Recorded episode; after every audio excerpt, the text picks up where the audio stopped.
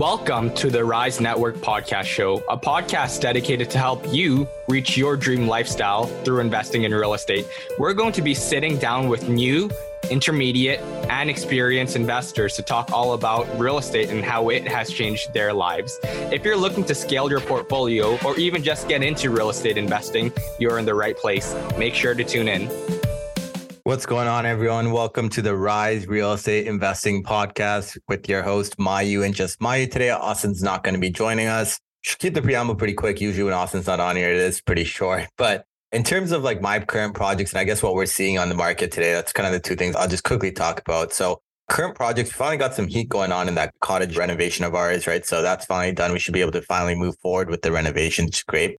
Interestingly, I was taking a, a trip up there with my partner, I think it was last weekend and we're just discussing like we might just end up selling this cottage, right? So part of it, it comes down to do we really want to set up and run an Airbnb business?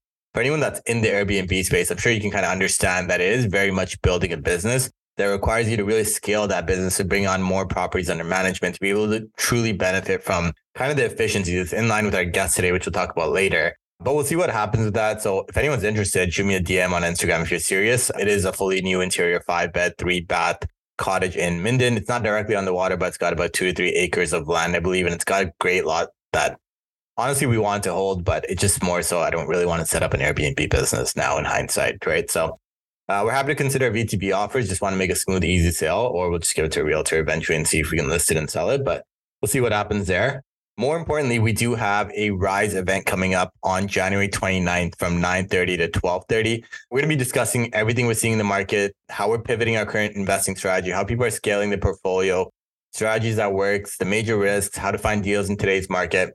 It's kind of an update on the normal real estate investing webinars that we've done historically, but it's kind of more pivoting into what we're seeing in the current market, what works, what doesn't, the major risks, the mistakes that some people are making, and just overall kind of a market check. And hopefully we'll leave you guys with some actionable items to go out and buy your first, second, or third investment property in today's market.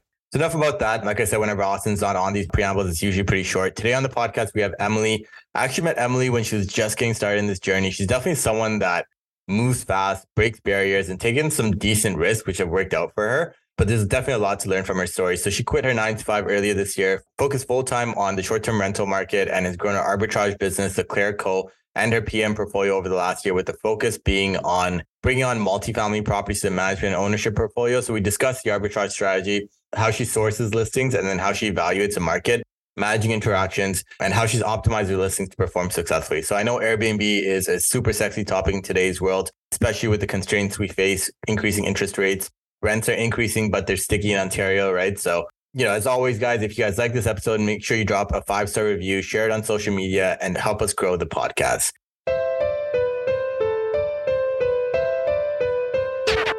Hello, everyone. We are joined with our very special guest, Emily Belton. Emily, how is everything going?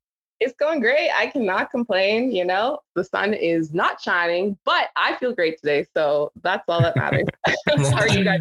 You're doing good. This is gonna be a second round at shooting the intro because uh my computer. Because you insulted her on her original intro. You said she was too tame. So now she has to step it up.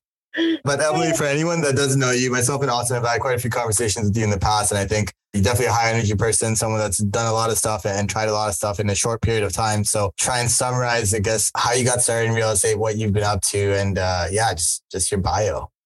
Yeah, for sure. I definitely really went hard into real estate when it was the COVID time. You know, a lot of people have more time on their hands. And I was trying to get out of my nine to five because I was not enjoying it. So I will do a little bit of a plug here. This isn't paid, I swear. Bio you and Austin did pay me here, but the podcast that got me really going was the Rise one and also BiggerPockets. So what really happened was I listened to um, one of your guys' episodes way back when, and you really spoke about you know coaching programs connecting with other people networking events and so that was really what got me started just connecting with a lot of like-minded individuals and so going into that program i met so many people that just pushed me forward and i'm a very competitive person i will say that. So just seeing people leveling up themselves and making the, the money that they were and just enjoying their lives i was like i can definitely do this 100% so that's kind of how I got started. That was like a year and a half ago ish. And so then after that, dibble and dabble in a lot of things, you know, tried to buy my first investment property, went like super analysis paralysis, then lost out on a bunch of things, just like everyone else, because it was just such a great time um, for buying and everyone was in a frenzy. But I have been dibbling and dabbling in the short term rental side for a bit of time in my parent apartment and everything like that. So I found a knack for it. And then I heard of this thing called Airbnb arbitrage. So did a little bit of, you know, YouTube university on that sucker and hmm. really went full nose in, full feet in actually, and went all the way into Edmonton, picked up three right there off the bat, and then just went into it from there. So it really forced me to get those systems going and couldn't complain about when those systems were up and running. So kept on going. And then I quit my nine to five in February and have not to look back. And I'm so excited. There's so much to unpack there. The queen of arbitrage right here. So since you hated your nine to five, what most people don't realize is acquiring real estate is a long game, right? You're not going to be able to quit immediately. So it's good you actually landed on arbitrage, right? Because that gave you the avenue to be able to scale and get that cash flow going quickly. So then you could quit your job, continue to scale that business in the future if you do decide to buy real estate. Correct me if I'm wrong. You haven't purchased a property yet, right? Yeah. So I part own some properties right now. Okay. I don't fully 100% own one in my own name. So that's definitely a goal in the future. But you definitely hit the nail on the head on that one. I was looking for some strategy within real estate investing that could produce a lot of active income and quite quickly. So Airbnb arbitrage, short-term rental arbitrage was definitely something I was like, yes, this makes sense. So that's why. why exactly did you like arbitrage? How did you jump into things, right? Like tell us a little bit about that because it's not a convention. Arbitrage probably started becoming like I don't even know if it was a word before 2020. I definitely never heard of it from anyone else or like Airbnb arbitrage is like a strategy, right? So yeah. it's definitely a little bit new and there were probably a lot of skeptics out there on the entire strategy. I'm just curious, like walk me through like how you like decided to jump into things, uh, how, when at first, and, and so on? Yeah. So, right off the bat, I was trying to just use my capital that I had in the best form possible to be able to produce the like highest cash on cash return, right? So, at that point, I went down a nice little rabbit hole and definitely discovered a few arbitrageurs, not only on Instagram, but also on YouTube. And it was like, okay, this isn't too bad. Thousands of phone calls later, just trying to convince the landlord I was able to lock down some in Edmonton, and I definitely had a connection there, which made me a little bit more secure feeling. It's with this CFL team. So that actually, those three units aren't even on Airbnb right now. We want to take all the cash in our pockets. So we didn't want to allow Airbnb to take those service fees from either side. So we just pocketed wow. the, the net there. So um, yeah, that's kind of how it went in that direction and can't complain. Arbitrage is a very interesting I'd say strategy. And some people are a little apprehensive just because you don't own an asset, like a hard asset. You have to know your numbers, is one thing. Two, you have to know your area that you're going to be going into. And three, you really have to be confident in your, I'd say, operations behind running that listing or listings.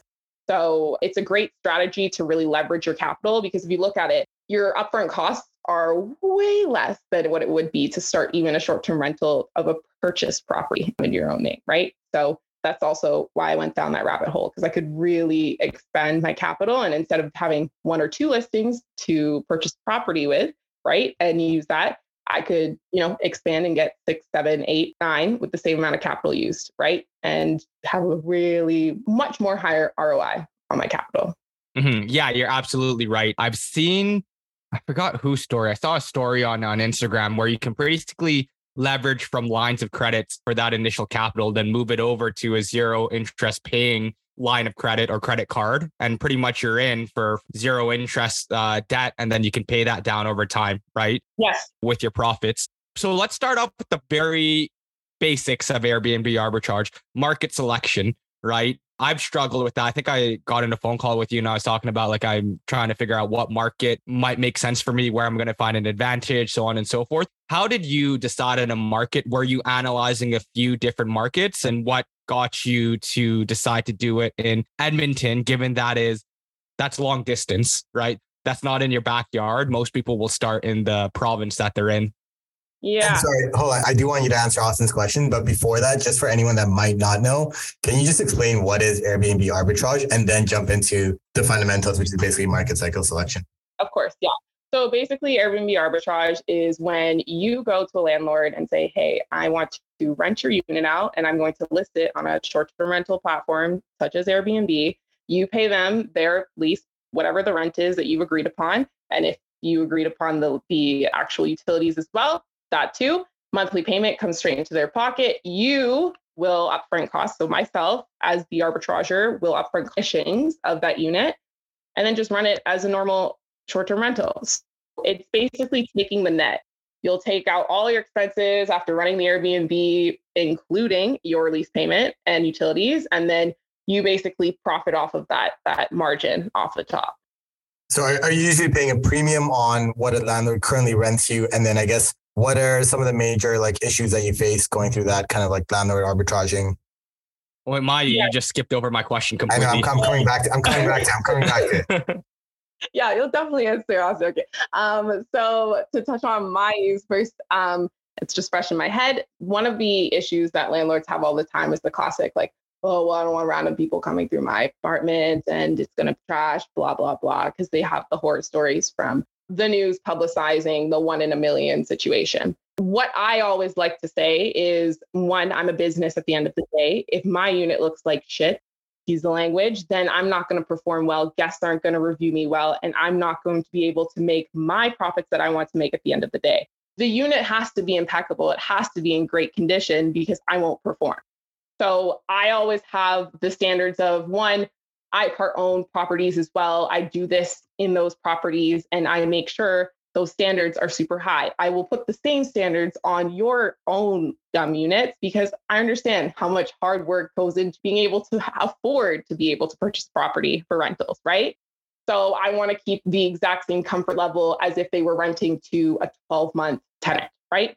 In terms of the premium of paying for a lease, honestly, I've never done it. I've heard people who do. For me, I really just negotiate in terms of your unit's going to be in better condition than you were to have it as a long-term tenant renting out. Because at the end of the day, we have professional cleaners coming in, depending on the area, if it's you know catered towards long-term or longer term stays for shorter term rentals or short term turnover, like more than like one or two stays per, per week. You have professional cleaners coming in all the time. So your unit's going to be way better because I don't know if you guys clean your place unless you have cleaners coming in every week. I don't know about you. I wouldn't every single week. I'm a clean person, but I'm not going to deep clean a place top to uh, floor to ceiling sort of situation. So that's what I always say to them. And then we also have a, so I actually made a company because I wanted to like incorporate it because I wanted to make sure that I had this goal that I need to attain in order for that to make sense for that incorporated company. I had to force myself to, you know, pivot mm-hmm. and really grow fast, right?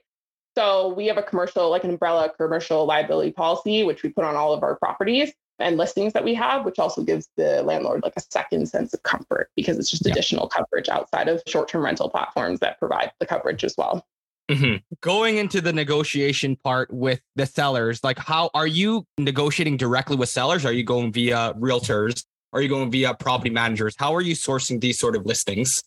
Oh, for the arbitrage, yeah. So the actual landlords is the golden ticket. I find most of the time that's when I get the winner, winner chicken dinner of a yes. So I always will try and if it is listed by an agent or a property manager, I'll still try and make that connection to get to the landlord to ensure mm-hmm. that they have that confidence in me. So I really like to be just limiting the i'd say you know how it's like when you're when you're a little kid and you're doing that um what's that game called where you're like passing along the message to the next person? Broken and, telephone or thank you. It was in the back of my head. Yeah it's like broken telephone. You want to go straight to the source. Ultimately that individual when making the choice in terms of who the tenant is. And so that's how i go. And if not then usually it's, it's a no. And when we're negotiating we always make sure that we send references for people that we've worked in it with in the past slash currently working with so that they have a little bit more confidence as well in how we run our business. Mm-hmm. Fair enough. And is there any common pushbacks? I guess you addressed some of them already, but how does the conversation generally go? Are you trying to get a decision on that first phone call or are you trying to build a relationship, follow up, and let them decide over maybe the course of a week that's a great question. So there's a couple of strategies that have been presented to me. And one of them is to go to the listings and really create that relationship and then present it right there and then, you know, balls to the wall.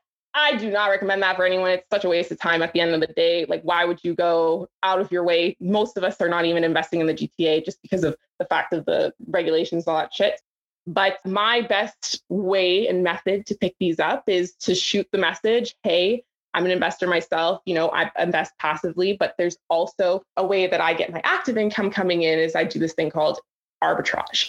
And I'm very upfront with them. So it actually just totally takes out the Ooh, does he like me? Does he not like me? Or does she like me? Does she not like me? Will they say yes? Will they say no? It's a yes or no. I'm interested. And if they say yes right away off the bat, I'm happy to hop on a call. That's the last thing I say, just so we can talk, talk further about what the arrangement would be. If they say yes, that's great. I already know in my mind that they're already considering this and this is almost a close.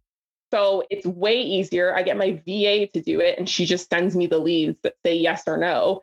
And then, uh, well, yes. And then we go from there. And it's just a lot faster process. Yeah, you could probably pick up a couple more if you build that relationship. But at the end of the day, there's only so much time that you have, right? So that's worked for me. That's awesome. So when you're reaching out to landlords, are you doing this directly? Like, I'm assuming through like Kijiji, Facebook. Um, you're probably not going through the like on market listings, right? Yeah, no, I'm not going through on market. It's just Kijiji, Facebook. Keep it simple, and then we just have a criteria that we look for. We never do anything that's old. Always newer builds. So one to two years, it's been cosmetically renoed at least. It actually easier on your sense because one, there's usually not as much maintenance that's involved. It looks better in pictures. And, you know, Airbnb, like I say the Tinder of finding a place to stay. So that's always, you know, a pro for you as well, you know? Yeah, yeah. Mm-hmm. Now going back to one of Austin's earlier questions. So how did you go about deciding what markets the Airbnb strategy would work in? And you kind of alluded to the fact that GTA, a lot of markets don't necessarily support Airbnb. You went all the way out to Edmonton. Walk us through kind of that entire process that led you out there. Yeah, I had a connection out there. I'm not going to lie, in terms of the football team. And it's interesting. The CFL, Canadian Football League, half the players are from the States, and they actually don't have any credit when they come up here. So when they're trying to find places to stay, you'd think that the team would have lodging for them or residence. Nope. So they're just on their own, thrown to the wolves, and they need to try and find somewhere to stay totally limits them in terms of what they can get because the season is very irregular in terms of the timing. They have to be up end of April, beginning of May. Then, depending on how good or bad their team is, they leave November, end of November, beginning December. So, what landlord wants to rent to you? Plus, if it's not furnished, it's like, man, not to rent furniture. I've heard people do this rent furniture, which is another expense, or buy it and then try and sell it afterwards. It's just a whole hot mm. mess. So hearing about this, I'm like, hmm, what can we do here? Because they have housing allowance. So it's not a small little penny that they are, are given. So we basically took a bunch of places right close to the stadium and made that connection. And luckily, they have a contract with the hotel for their basically like their preseason, and that's going to expire next year. So it was a little strategic on that sense. So we're just going to have those conversations later this year for what we can do for the next season. So mm-hmm. that's kind of really what brought me into Edmonton. And that's why I said like it did bring me some comfort because it's super secure. Like at the end of the day, if someone gets cut, another guy comes in. They need the rooms, they need the space to stay. And they prefer to be in not in a hotel and they prefer to have like their own space, their own kitchen, all that jazz. So that's kind of what brought me out to Edmonton.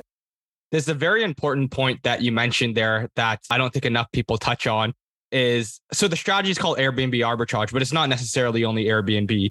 You get the most value from it when you have the connections and the resources to mm-hmm. find the people to stay in your place. It doesn't become a short term rental. That type of strategy is a medium term slash longer term mm-hmm. rental, but you yeah. are getting those insane overnight rates. And that's like the perfect balance between both, right? Have you kind of expanded your business more into that space outside of just the CFL, but like cold calling, I don't know, corporate stays or anything like that to try to get more yeah. business that way?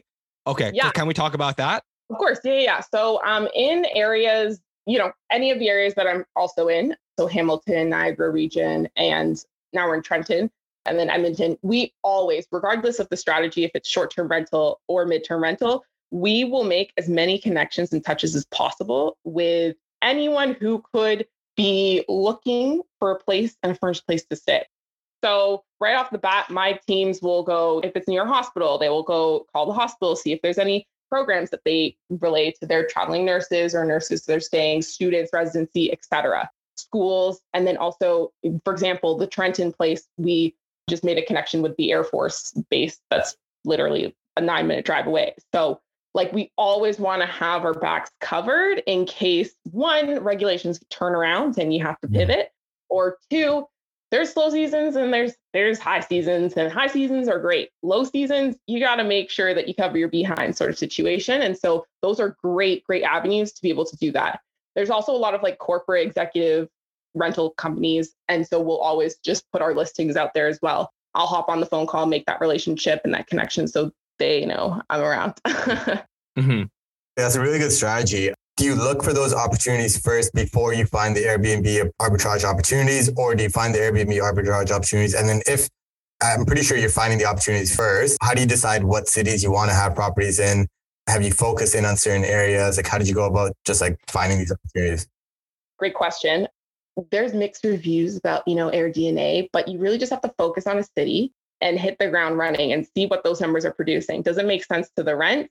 That you will have to pay. And then in terms of what your ADR is and expected occupancy rates, what can you take in? What's your annual revenue, right? And if the numbers make sense at the end of the day, if I can expand and I see a lot of opportunities, then I'll go to that area. It doesn't make sense for my team to build out something if it's only a one bed, two bed situation. It does it logically to expand. You want to make sure that you can grow in that area because it takes a lot to train your cleaners, train your gopher, which is the handyman, and really establish yourself to be a smooth, well running oiled machine. So that's mm-hmm. kind of my opinion on that. But AirDNA really helped pay for the data, literally just pay for the one month, cancel it right away, and go through it. Right. And mm-hmm. so it can really give you some great insight and you can be like a nay or yay right away. Mm-hmm. So that's kind of how I went in uh, seeing those markets. And then one thing too is if you're dead set on an area, if you're not sure about the location that your potential listing, look around you. Like, is there the large chain hotels around that the name name situation? But if they're close to your listing, you're guaranteed to have people wanting to come stay because they have way more dollars to spend on their due diligence in terms of where that location of that hotel should be. And if they're all clustering around an area, there's a reason why, right? Mm-hmm. So uh, right off the bat, if I see that there's like, you know, the Marriott, the Hilton, whatever, if it's around and close, that's a good sign as well. Hospitals, et cetera. It's kind of like, you know, long-term investing as well with those signs, but mm-hmm. having those hotels is for definitely for arbitrage side slash short-term rental thing that's a great point you made there. And a lot of long term investors say that as well. If you see like Costco's, Walmart, Starbucks are congregating in an area, you know that that is turning around. And then similar, I guess, with arbitrage, but you're looking at other quote unquote competition like hotels, motels around that area. I want to get yeah. into the operations piece a bit. So you were mentioning having a handyman, you were mentioning training your cleaners. Now, who's on your team in a particular city? Let's say, Emily, you want to start an Airbnb arbitrage business in Barrie. What are you doing? Like, what are the steps you're going to take? So the steps that I'm taking is one, I have a portfolio manager. So she kind of like overall sees my entire portfolio, making sure that our teams within each city are good to go and in check. So if I'm going into Barrie, she is already doing her due diligence and calling up the cleaners, the potential cleaners that we could have on board, potential handyman that we can have on board and also creating a whole roster of as you guys would do in long-term investing as well and we do a, is the traits. Because if your handyman can't fix it and it requires a little bit more of a specialized situation you want to have the ability for your va your team members to call someone and not come knocking on your doorstep which is my doorstep right? So we're creating a full roster and a full power team out there. Uh, our minimum is three cleaners. So we have an all star, and then we have two backups basically. And that's cleaners, not just one, it's a cleaning team. So there's a cleaning team for one, and then the two backup teams. And then for handymans as well, which we call gophers, same situation. Okay. And how's the communication? Who's handling the communication between everyone, especially if you have a ton of listings? Yeah, definitely not me. I would not leave my phone.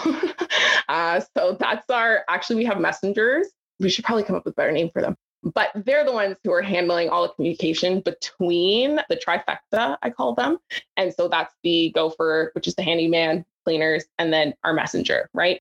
So they're streamlining all communication between each other. They have basically just thresholds. And if they don't hit that threshold in terms of expenses, go right ahead. I don't need to hear about it, fix it sort of situation. Mm. And so that really gives back time on my hands so I can do things that I like to do and, and do mm-hmm. more strategic things.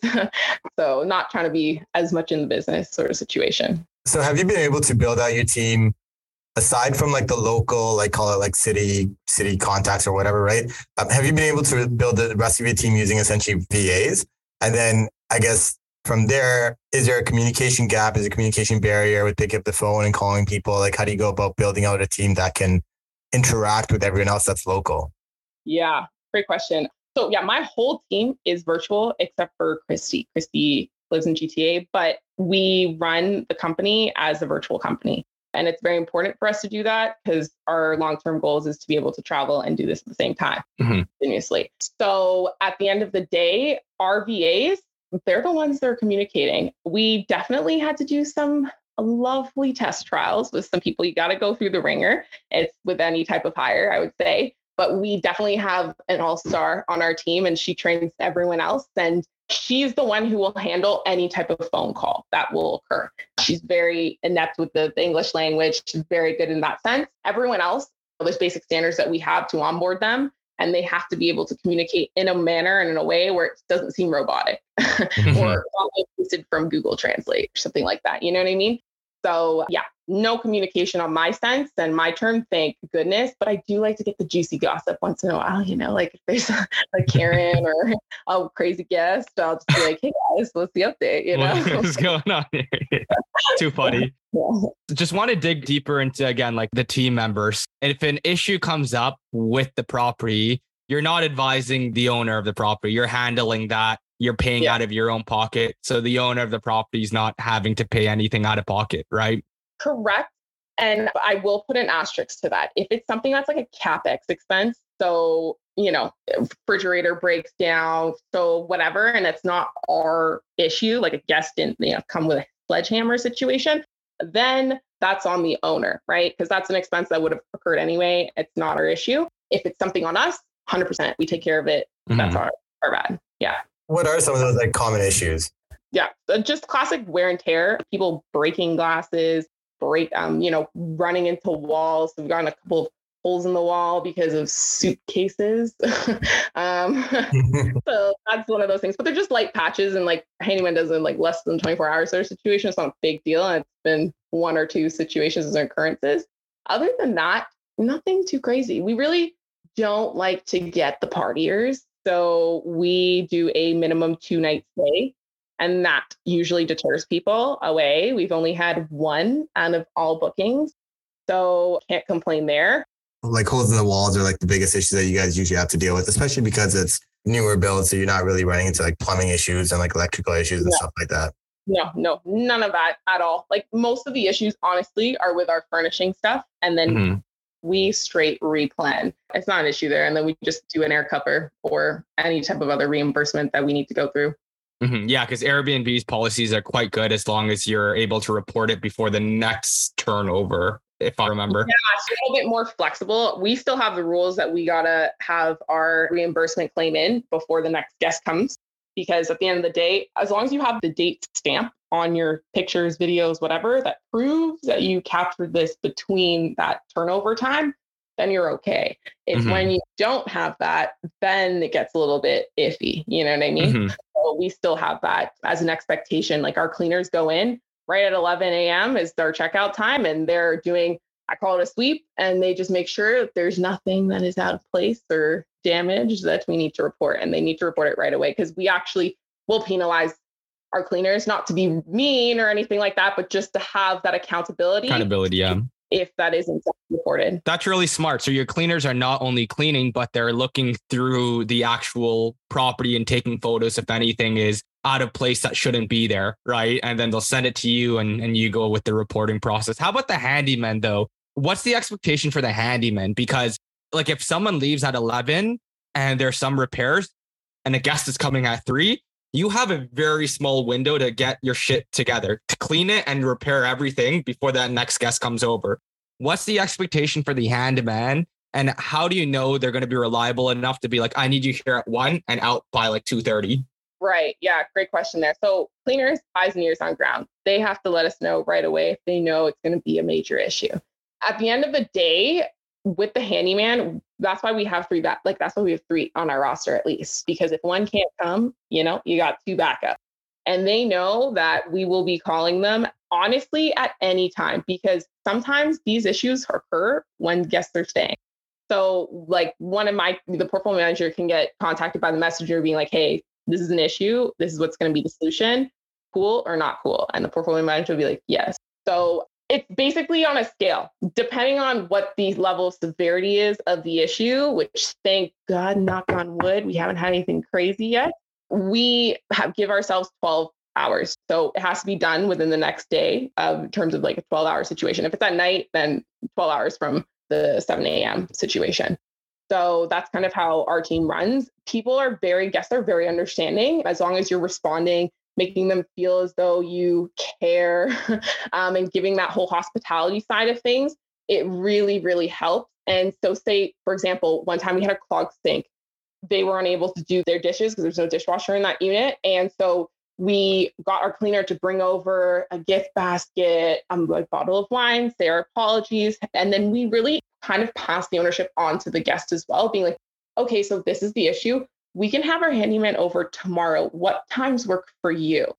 And we already know that, you know, Bill, the handyman, can be in at X amount of time, but we want to make sure that the guests feel as though we want to do the best for them. Because some guests will be like, mm, man, this problem doesn't bother me. Like, do this when I leave. You know, I'm busy. But other guests will be like, oh, no, we're going out and doing some sightseeing. Like, you can come in in the morning, no problem between this time.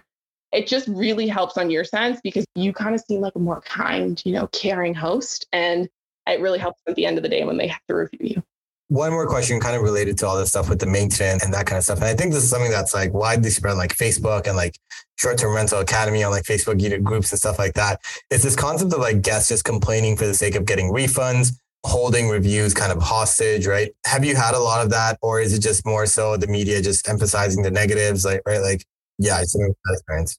Yeah, that's a good question. I think it's honestly the, the media hold, you know, lot, the love to idolize the negative side of things. I would say, just with my experience and what happened, we've had a few, you know, I call them Karens. Sorry, and all Karens out there listening, but they will complain about the most ridiculous things. All you got to do to make sure you cover your ass is your listing. You got to make sure you include everything in your listing that a guest will like will come in contact with, will experience and do not lie. Like this is not the time to put your face of makeup on and, and lie about what's underneath. You want to make sure that you're giving the expectations to the guest of what they're going to expect when they open that door. And as long as you put in, and I'm talking about down to the like, if there is a portable AC, you want to say that there's one portable AC unit in that listing instead of just stating it's an AC, like portable AC unit. You want to be very, very descriptive and put quantity amounts to it because there's no possible way, even if they do complain, the guest, that you can be penalized. Like they can still write the review and blah, blah, blah, blah. But if the review is not truthful because they're complaining about something that was already on the listing prior to them booking, it's the actual guest's fault. So Airbnb will remove the listing because it doesn't apply to whatever policy, blah, blah, blah. So you just have to literally screenshot, show proof, and you're good to go. Mm-hmm. And they'll remove it. We've had it happen before. Yeah. Like, mm-hmm. no, no, no. and it also saves your butt when they try and get a reimbursement because they're like, what the heck? No, what the, no, I want to reimburse this. This is not what I want. And then if you just screenshot and show that Airbnb support is not the best, but when you have the proof, you just have to be like, I'm going to court situation, be as detailed as possible. And we won every single time. So can't yeah. complain there. I have a funny story on my end on that actually. It's happened to me where someone complained about something and I was they were just asking for a refund. I was like, yeah, absolutely. Go ahead and just like it was a small thing. It wasn't a huge refund. I was like, okay, whatever. As long as he gives yeah. me a good review. And then he's like, as long as I get this partial refund, I'll leave you a good review. Right. And yeah. then he didn't click on the refund button right away, but he left me a review. I was like, oh, this guy probably left me a negative review. And now, like, he wants to refund after the fact now, right? Yeah, yeah, yeah. And I was just like, yeah, I have zero incentive to give you the refund now because you're already like shout on my review. But, anyways, that's neither here or there. just felt like I wanted to share that. Continue on, Mayu. You have Airbnbs quite spread out. It sounds like like in, in quite a few different cities. When you're first getting into that city, how do you go about like setting up the Airbnb, right? Because I'm assuming you're not flying out to Etobicoke to build IKEA furniture or anything like that, right? So like there's furniture, then there's cups, dishes, like all these like granular things, right? So how do you go about setting Mhm. that stuff up? Yeah, well, we have this like I call it the Bible. It's interior design sheet, and it literally has the quantity, like all of the rooms in each of the sheets, and down to the quantity numbers, link, and where it's supposed to be in it. And what happens is, is you know how on most of our purchases are from IKEA, Amazon, and then Structube article. So we try and get them all to kind of land in terms of delivery at the same ish time. I'd say a week, like within the week, right? Of where we're trying to start staging. And if it's far away, what we usually do is we try and build a relationship with the cleaners or someone who is near the property. And there's either garage, somewhere where all that stuff can be put, and we just pay them a little bit extra to when because they're bulk shipments. Once they come in, it's either we pay the delivery people to put it in that storage area, or we pay those cleaners or handyman to come give us a hand. So if it's as long as it's picked up and put into like a locked up area within like an hour or two of receiving, then there's no porch parts. Knock on wood for that. You have your handyman go in and like do the actual setup and like unbox everything, throw everything out. so it's a mix actually. So some handyman and then also some uh, it's just like odd jobs people that we will source. And you kind of, I will say, not that you need to work in the business, but you need to know how long it actually takes to build a bed and how long it, it takes to build, you know, the average table, because you can get people who, you know, are in la la land and like to spend time listening to music, talking to their friends, not, you know, working at their best capacity. So you really just want to make sure, just because if you're doing this remote, that people aren't taking advantage of you and you're on like a good timeline. So if it's a two bed, one bath, it's going to take X amount of hours with X amount of men, right? Or women. So really try and keep track of that and have those numbers in your head. Because if you've never built stuff before, honestly, there's some things that are a pain in the asses to build and they will take longer. And there's Mhm. other things which take 2.5 seconds to build, right? So just having those estimates in your head will really help you when you're building out that team. But it's just odd job people on Kijiji and Facebook. Mhm. Like, Yeah, that makes sense. So no matter how hard you try to prevent that, the reality is it's going to be it's just an issue that comes up in the business. It's just how you work around it and you just don't hire those people again in the future. Exactly. Well, I do a check in like at 12, okay, where are we at? And if we're not at the rate that we should be, then I always have someone on site who I trust. And so I'm like, hey, what's happening? Like, why is there like a holdup situation or why are we behind?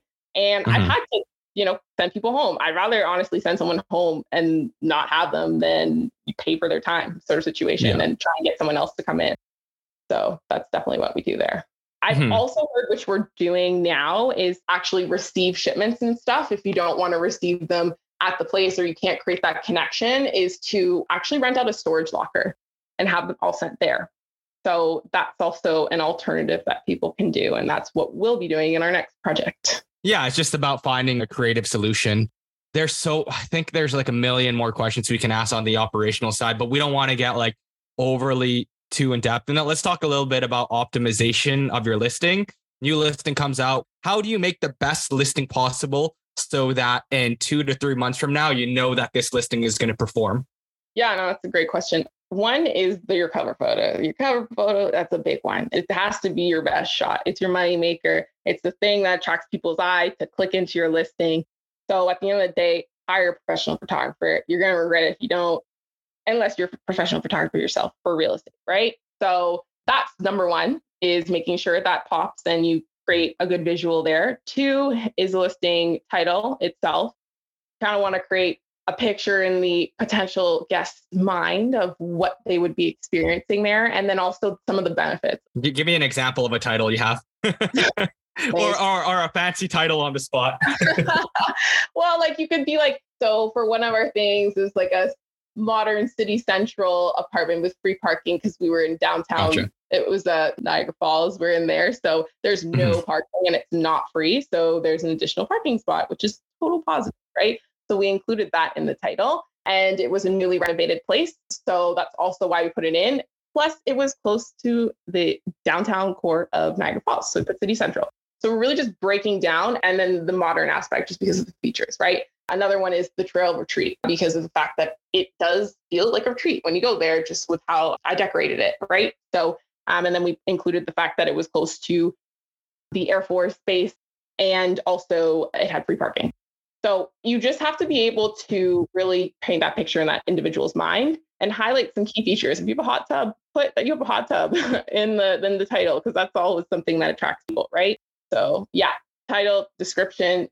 Description, you want to put as much detail as possible. Like there's a little bit of a summary, you know, like the Coles Note version of what the guests can expect. And then you want to kind of, I like to bullet point it and break it down into so features and really put those bullets in there so people can see right away visually. Okay, cool. There's barbecue, there's a 50 inch smart TV, there's outdoor space, backyard, whatever, hot tub. And then I break it down into room and what individuals can expect there as well. Mm-hmm. And that's where I put the dedication of the quantity.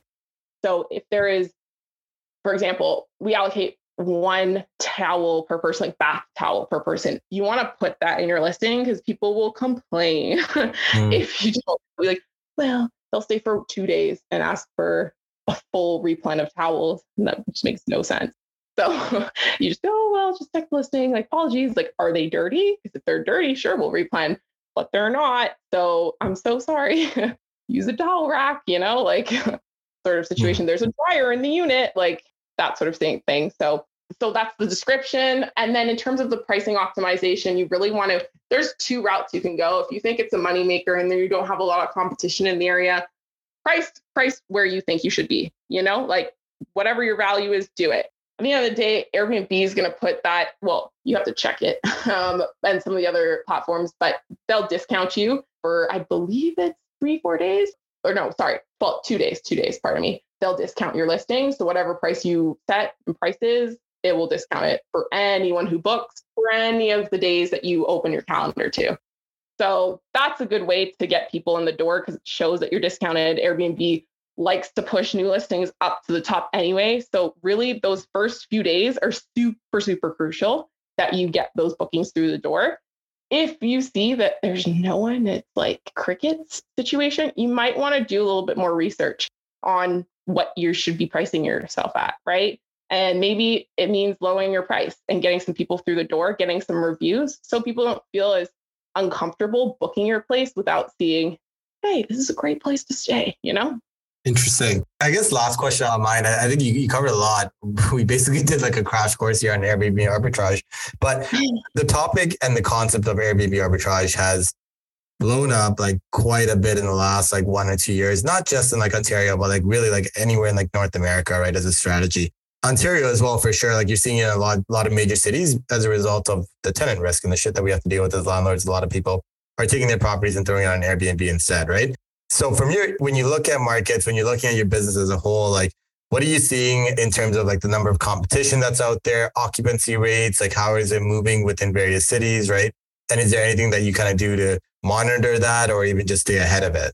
Yeah, there definitely is a hype train that everyone's jumping on for short term rental, just for the aspect of one, you know, the rate hikes and the squeeze that a lot of people are feeling. They're mm. trying to pivot or their, I'd say, strategy was to flip and they're not going to get the numbers. So I've definitely had quite a few people reach out in that sense that they're trying to, you know, pivot and decrease the amount that they're burning.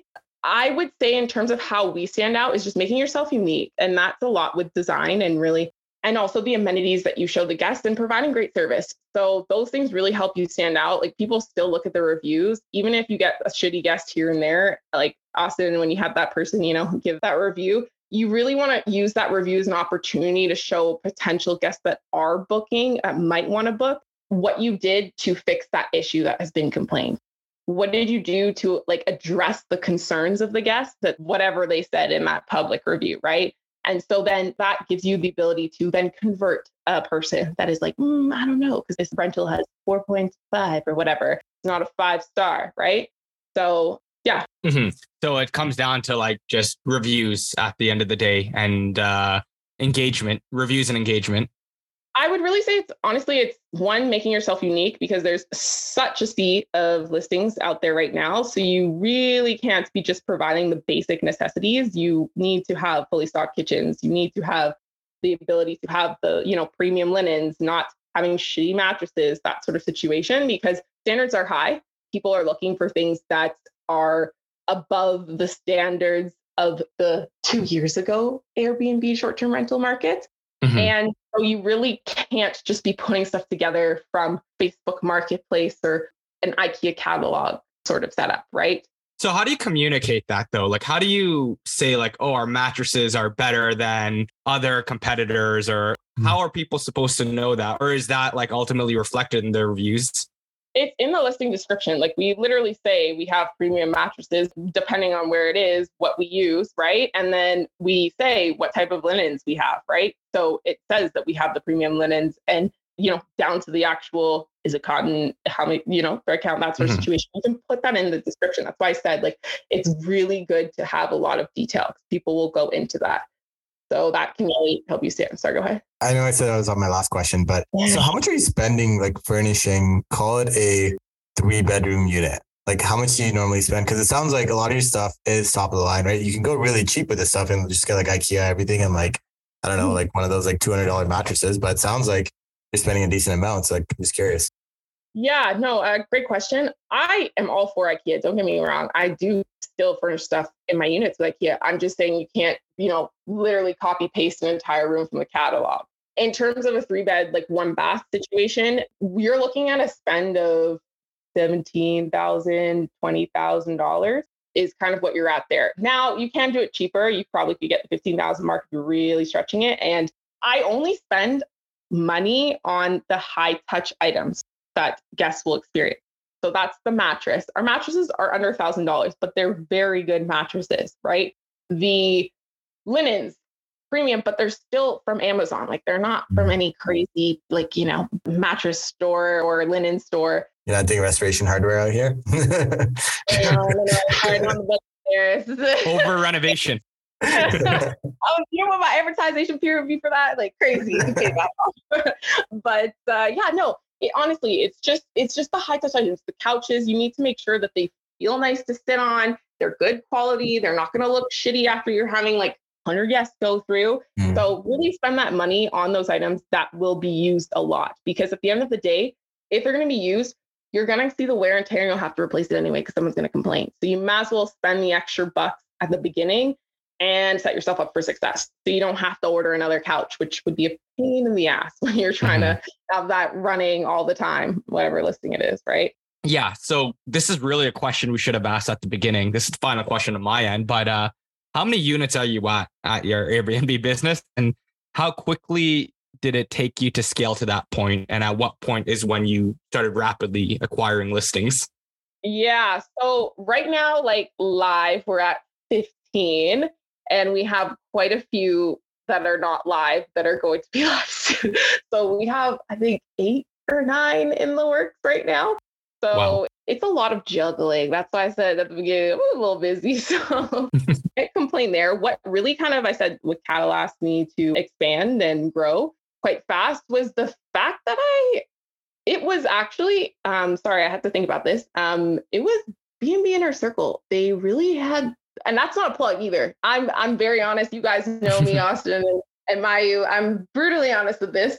They really just set up the systems and gave me the documents and I'd say the guidance in order to really systemize the place. Um, James is like he grew his portfolio like 50 in one year, and and so he really gave me guidance in that sense and helped me expand and grow in a way where I don't have things crashing down and uh, guests complaining left, right, and center, right? And I didn't feel as though I was like in my business. So that's kind of how I expanded. I definitely leveraged line of credits and those balance trans- transfers as well. And mm-hmm. now I do partner with people, which is also a great method to expand and grow as well. So JVing with arbitrage, which you never would have thought would have happened, but you definitely can do that too. So, and now we're doing JVs like for actual buys as well. So yeah, that's kind of how I'm going.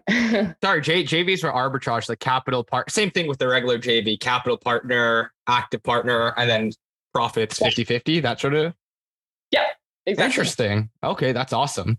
My, any, Yeah. any more questions on your end? Because we covered a lot, but yet Yeah. At the same time, we can make this podcast another hour if we really wanted to. Because Yeah, like yeah. there's so much nitty gritty, right? But There's, there's a lot to unwind in this. It, it's a really good strategy. It sounds like uh, it, it's been really successful for you. And I think it just goes to show like a lot of our guests want to achieve financial independence and they all think like, you know, we have to buy like 50 different like apartment units of real estate. And sometimes it's not worth the headache. And it sounds like for you, you've gone there with a lot less with the heavier cash flowing strategy, right? So Mhm. that sounds great, Emily. So at this point in the podcast, we like to ask our guests two questions. The first is where do you see your business five years from now?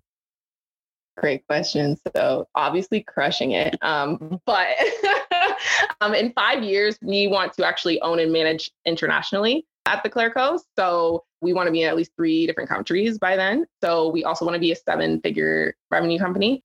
And um, the last thing for the Clairco is the ability for me to live that nomadic lifestyle, traveling around and being able to just be I'd say the proper CEO and not have to be too much in the business. I definitely get my hand slapped a couple of times. Just I love doing that DIY stuff. So I will guilty as charged be doing those accent walls because it's just such a thrill for me to do it, which is terrible to say, but it is what it is. And we're really expanding our business as well in terms of what we offer. So we love design and I love design. We've had people reach out. So we definitely do interior design for people as well. So to build that branch out and have that running as like a proper arm would be uh, very cool. So yeah, definitely. That's what we are doing. But you're starting to coach people as well, right? Um, so on November 1st, I'm going to start coaching people. B&B Inner Circle Place. Didn't plug them before, I swear. But uh, yeah, no, I definitely will be coaching people there. So I'm very excited about that because that's an international company and it totally aligns with our goals at my company. So I can really get, gain some insights in terms of those markets, especially down in the States. We want to get there within the next year, doing some stuff down there. Pretty cool numbers, can't lie. So that will be That's exciting dope. stuff. So probably. And so for I guess newer investors or I guess business operators are looking at this business as a way to you know maybe scale up and kind of achieve that financial independence as well. What kind of advice do you have to share with them? I would definitely say one, do your research, read your books, Airbnb for Dummies. That definitely can give you a good insight into what really revolves around running a short term rental business in general. You can't start off right off the bat doing everything yourself. You really have to think of it strategically in a way where this is a business. So, how can I do this in a way? And it, you're going to go through pain points. It's going to be way more of a pain in the ass to do it the right way than the wrong way and do it all yourself, but it will help you in the long run. So, really set yourself up by creating those systems, creating those SOPs so that when you have to hire on new people, it's more of a seamless transition than if you have to do all of SOP creation and you know job description, hiring, all that jazz while you're in the midst of it and while you're expanding, right? And really, really dial down on your numbers because that can totally ruin people because they will not do adequate research when it comes to what they should expect for gross revenue and compare themselves to people. You have to compare apples to apples. You cannot compare apples to oranges.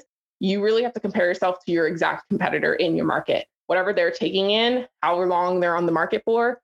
Then you can do your research and your diligence in terms of those numbers that are pumping out from your DNA. Do they make sense? Do we need to tweak them? That sort of thing. So Mhm. really do that before you sign that two-year lease because it's not going to be fun if you uh, mess those numbers up. Right? You're on the hook. Yeah, yeah, no, you're absolutely right. And it just goes with any sort of business or investment. You need to make sure you run your numbers right because if you're not making a profit, you're just working for free for the next year. No one wants to do that, right? That's even worse than a full time job. No money in your pocket. Emily, this was an amazing episode. Uh, I think you were actually our first guest where we actually dive this in depth about the operational side of things, or really breaking down from the beginning to the end process of Airbnb if people want to get in touch with you, learn more about your journey, or they want to coach under you, they want to break into the Airbnb space, how could they best get a hold of you? Yeah, I am active on IG, Emily Belton 08 uh, on the IG, on the gram. Not so active on Facebook, but you can find me at Emily Belton. And that's how you can connect. Link on bio, have you definitely, I'm always down for a call. So definitely connect with me there. Uh, well, I don't know if I'd say that. You're gonna get like too many calls. You're gonna get like a million calls. okay, well, okay. Well, you know what? It is what it is. I'll Yeah. just do it as it comes. You gonna, you gonna drop your number here, Emily, or what? yeah, go ahead. no, don't do that. Show notes below. Show notes below. I don't want someone like, you know, putting it. Remember when those tickets, when you put the number for like selling, you know, stuff, and then you get like 5 billion calls. Hey, so you're selling Blossom Me Bird tickets? No, thank you. No, who are you? So yeah, no, that's where you can reach me. Always down to chat. I always like to give back as well. Like just a year and a half ago, two years ago, I was just as new as everyone else. You know what I mean? In terms of the systems in the business. And so I definitely like to give back to people because people gave back to me. So I think that all goes full circle. And this has been a really cool experience. I cannot lie because you guys, I have been listening to you for a really long time. So low key little fangirling here. but uh, I really appreciate you guys reaching out and um, having me on because it's been a blast. Yeah, no, absolutely. And I'm sure we're going to have you back on once you uh, continue scaling your business. It'd be interesting to see how your international expansion comes along.